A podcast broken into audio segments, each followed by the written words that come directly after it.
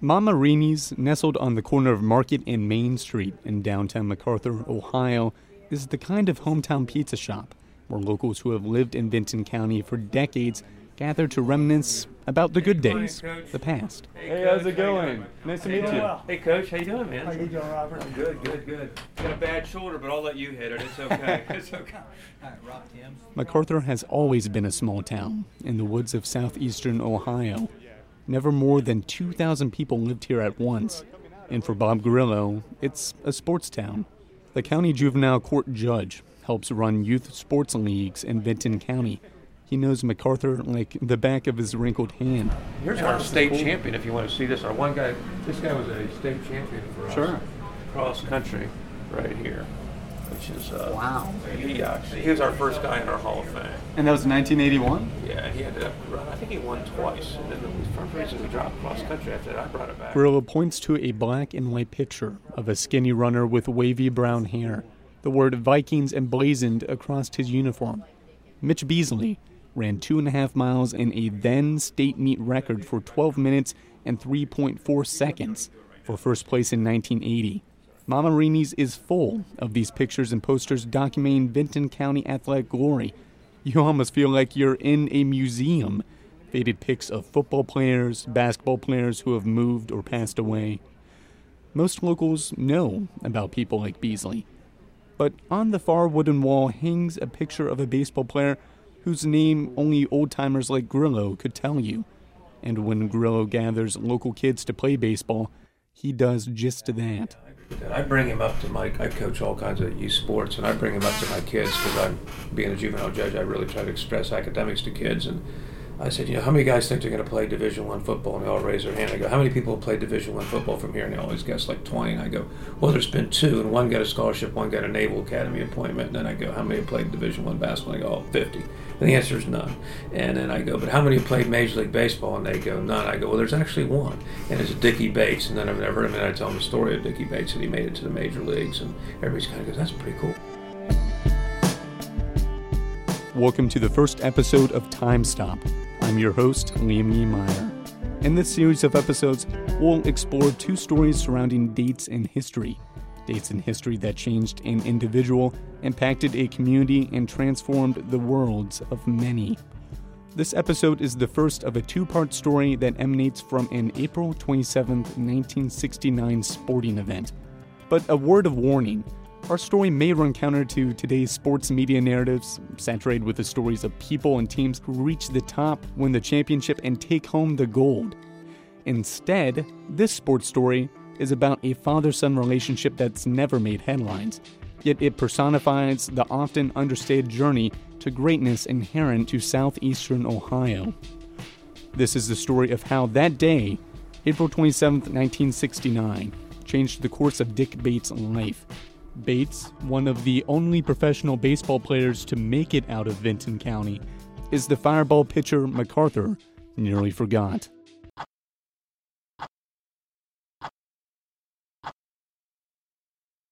But unlike some pictures of players on Mama Rini's walls, the 72 year old Bates is still around, just not in McArthur and not in Ohio. Yeah, my name is Dick Bates. Uh, I'm 71 years old. Uh, I live in uh, Phoenix, Arizona. I'm the general manager at the Arizona Biltmore Golf Courses right now. I've been there for about 28 years. Uh, I've been out in Arizona since, well, 69. Dick stands tall with wispy white hair and a toothy smile, at least from the pictures I've seen. I'm talking with him over the phone because he hasn't lived in McArthur for decades.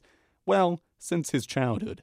But today's McArthur and the 1950s McArthur still share priorities. Sports, that's about it. That's the only thing there was to do in McArthur. Yeah, you played you, you played you played some kind of sport year round. There wasn't much else to do there. Played you know, I played all all all three sports. I played football, baseball, and basketball. That uh, it was all geared. McArthur was always back then all all geared around you know sports and stuff like that. We had a bunch of kids that that moved in from West Virginia and stuff like that to play on uh, the sports there in McArthur. It was a good sports town. One of Bates' first introductions to sports was when one evening as a kid, his dad, Austin Bates, came home from work at the Austin Powder Company and handed him a baseball glove.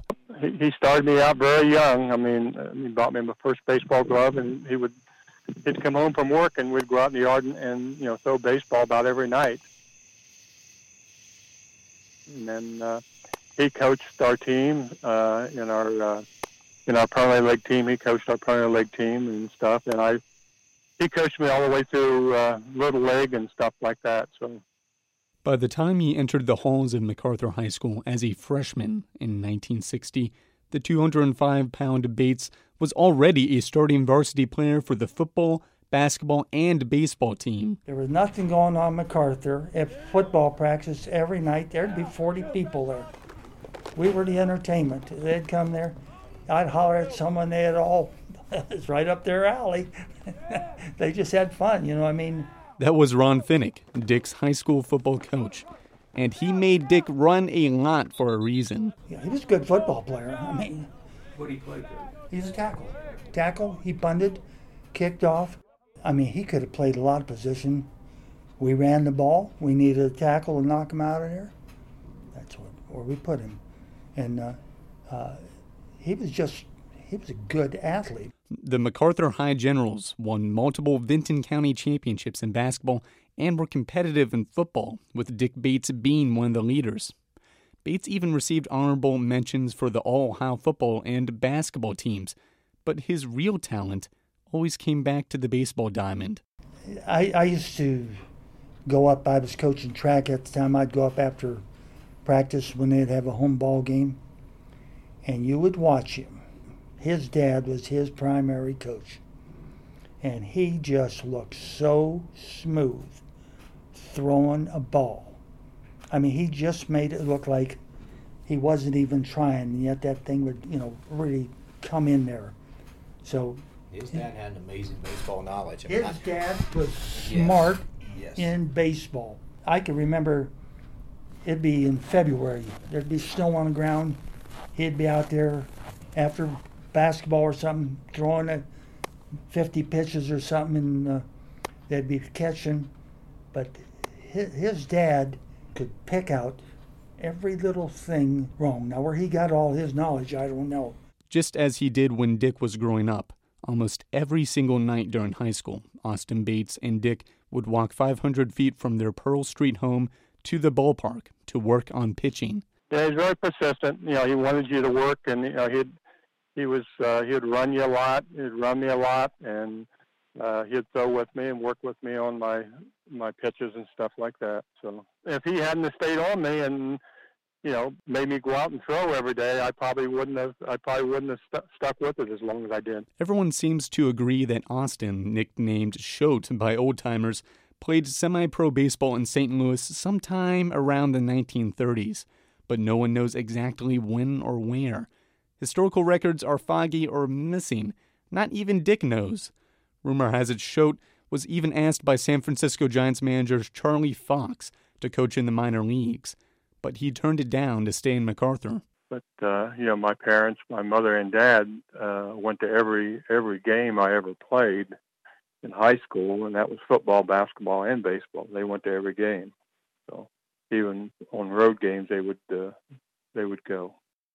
And when his parents, Austin and Zella, saw him on the diamond, he put on a clinic.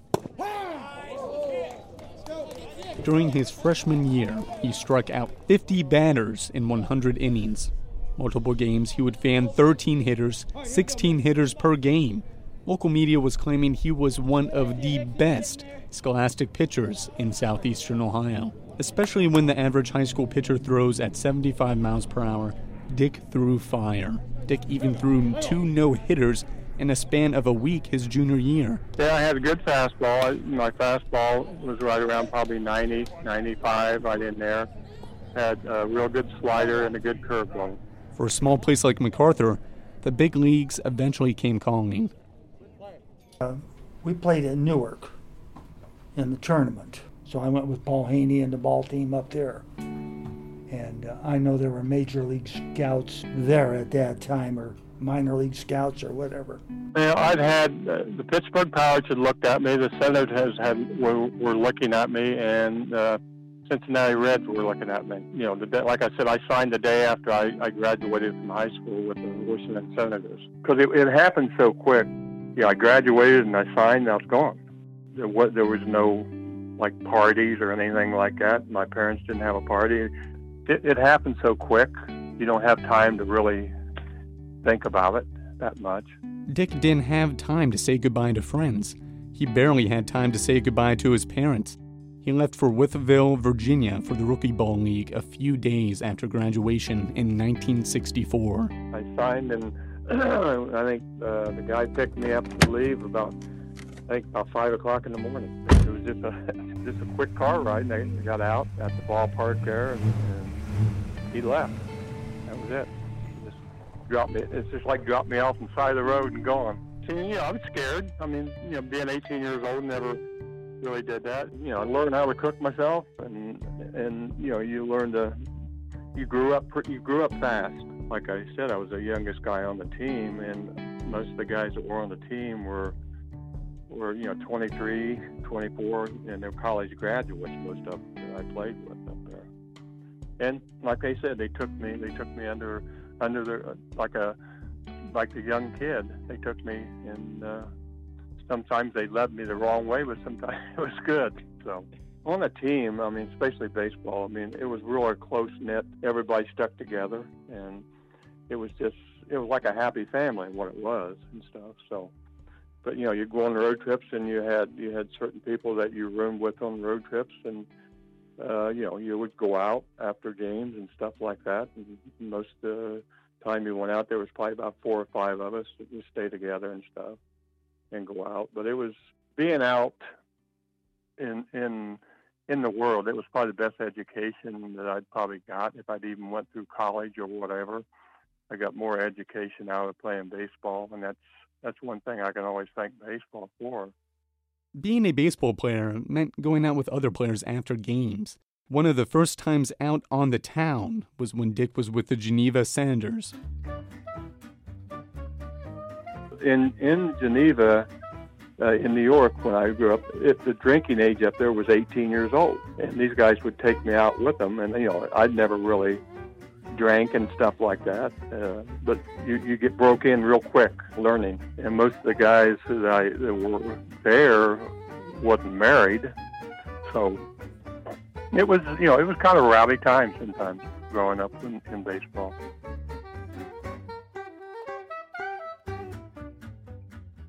As Dick moved from one team across the country to another, his parents still kept in touch. Yeah, we talk all the time. I mean, when I was when I was uh, playing. You know, we I'd call home and and stuff. And as as you as you stay, you know, go away and stay away longer. Uh, but I would come back after season and uh, you know spend some time there. But I played uh, I played uh, winter ball a lot too. Every every year, like when I was in uh, North Carolina and stuff, they would make a trip down there and spend two weeks uh, when we had you know a week when we were in town and stuff like that. And they'd even come to Charlotte when I played in the in the, the uh, Carolina League and stuff too. It was during his time with the Double A team Savannah Senators in 1968 when Dick really came into his own. He set a then Southern League record pitching 32 consecutive scoreless innings even pitching against a team managed by former Cincinnati Reds manager Sparky Anderson. Who really got me in the expansion draft was Sparky Anderson. Uh, I pitched against his team down there. He was with Ash, I mean Asheville, and I pitched against his team and got to know him. And he's the one that really got me drafted by by the Seattle Pilots because he put the word out for me. Seattle team. Go, go, you pilots, go out and build a dream. You brought the majors to the evergreen Northwest. Now go, go, you pilots, you're going to be the best. The city of Seattle finally, for the first time, had a Major League Baseball team in 1969 as one of two expansion teams in Major League Baseball that year. Dick was drafted 15th out of 30 players in the expansion draft. And he was headed to Tempe, Arizona for spring training. He was surrounded by baseball players he had seen on TV Tommy Harper, Joe Pepitone, and Jim Bouton, the man who would later publish the famous baseball book Ball 4. But it wasn't meant to be. Dick was the last player cut on the Seattle Pilots roster before the start of the season. He was sent back down to the AAA team up in Vancouver. It was tough because I, I had probably the best spring of all the pitchers, and I was the youngest on the team uh, for the Seattle Pilots that year. They had a lot of older guys that year, and I was probably the youngest uh, on the team. I was very disappointed. I mean, because I, I felt that I, I pitched well enough to make the team. It was late in April when Dick was pitching against the Hawaiian Islanders in Honolulu and the famous Hawaiian pop singer Don Ho was in the stands that afternoon. He'd come to the game and watch the game and invite us down to have a drink and stuff. So so, Dick grabs his buddies that night and head to Don Ho's bar in downtown Honolulu. Grass, skirts, and stuff on all kind of stuff, Hawaiian on the walls and stuff. But it was just more or less a. Uh, it wasn't a restaurant or anything like that. It was just like more or less like a piano bar. He was drinking with friends around 11 p.m. that night when their manager, Hall of Fame pitcher Bob Lemon, barges into the bar. And you know, I mean, I was kind of shocked, and he, he said, you know, you got to get on a plane to go to Seattle tonight. So, so you know, being a small town uh, boy out of McArthur, Ohio, it was it was quite a quite a thrill. Oh, they were excited about me getting called up. Yeah, you know, I mean, I didn't have much time. I mean, he he got me there, and we he took me back to the hotel. I packed, and he took me to the airport, and I got on the plane. I got into Seattle probably uh, that next morning. It was right around probably 7:30, 8 o'clock. I had quite a bit of jet lag and stuff when I got there. So, but like I said, I wasn't even supposed to pitch that day. The game was at noon that day in Sick's Stadium against the Oakland Athletics. He couldn't sleep. And April 27, 1969, would be his first day in the big leagues. I, I was tired. I mean, I remember going to the ballpark and stuff, and you know, I was told from Bob I wouldn't pitch because I just pitched the night before. The Seattle Pilots take the field, and the fans here, a huge crowd, just about packing this small ballpark. I think they can fit about 20 or 23 in here when it's completed. There are still areas in the bleachers in right field and in center field that haven't been completely finished. But right now, the fans here at Sick's Stadium on their feet, and momentarily our national anthem. Sick's Stadium was never meant to be a major league stadium. The Seattle Pilots were still adding extra bleachers to the stadium, shortening the right field fence to include more. Glad you told me how they named the stadium, Jerry. I thought the pitchers got together and named it. I can understand why. They'd call it a sick ballpark in the. Uh, just a little levity going here because of the short fences. The water pressure was so bad in the stadium, it would run out by the seventh inning in each game but it was the only stadium the team could come up with in their first season. I was sitting in the bullpen because I just got to, you know, I'd, run and I did the running and stuff like that, and I was just sitting out there. And they called, they, you know, they called down to that, told me to get up and start warming up.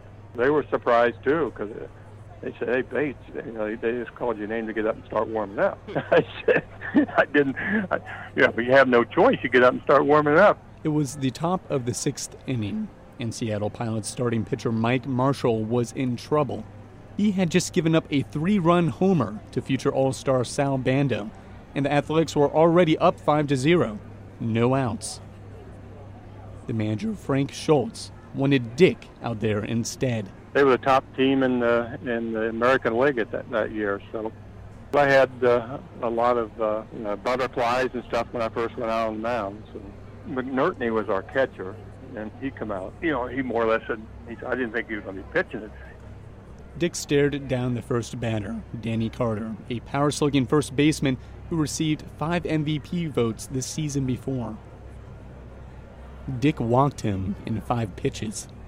You really don't even know there's people in the stand. That's how you gear yourself to, to do it. So once I got there, I mean, I didn't realize, you don't think about all the people in the stands and all of that stuff. You just you go about your job pitching. The next batter was Rick Monday, an upstart center fielder who had his first All Star season just last year with the A's. So I mean, it was a fastball, and it was it was in the middle of the plate, and you don't want to throw, uh, throw it in the middle of the plate.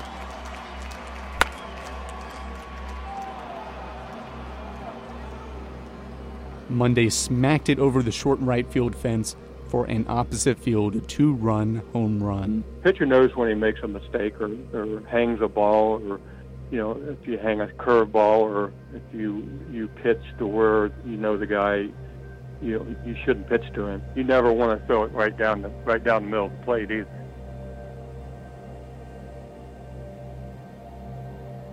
Dick struck out the next two batters and got the third to ground out to the third baseman, but the damage was done. 7 to 0, Oakland. In the top of the seventh inning with one out, Dick gives up two doubles in a row scoring another three runs for Oakland. The lead balloons to 10 zip. Frank Schultz has seen enough, calling a new pitcher from the bullpen. Five years of toiling in the minor leagues, traveling in dimly lit buses, scraping by on the meager salary given to minor league players all led up to the dream of what this moment would be. A sleep deprived, jet lagged McArthur native walked out onto the pitcher's mound and threw the best game he could given the circumstances. But what Bates didn't know was that it would be the last time he ever saw a major league mound on a team that would cease to exist by the next year. Time Stop is reported, produced, and hosted by myself, Liam Niemeyer, advising from Dr. Elizabeth Hendrickson. If you liked this episode and the rest of the series, give us a rating on the Apple Podcast app or wherever you get your podcast. It helps other people like yourself find the show. For exclusive pictures of Dick Bates' career and more extra content, go to timestoppod.com. And thanks for listening.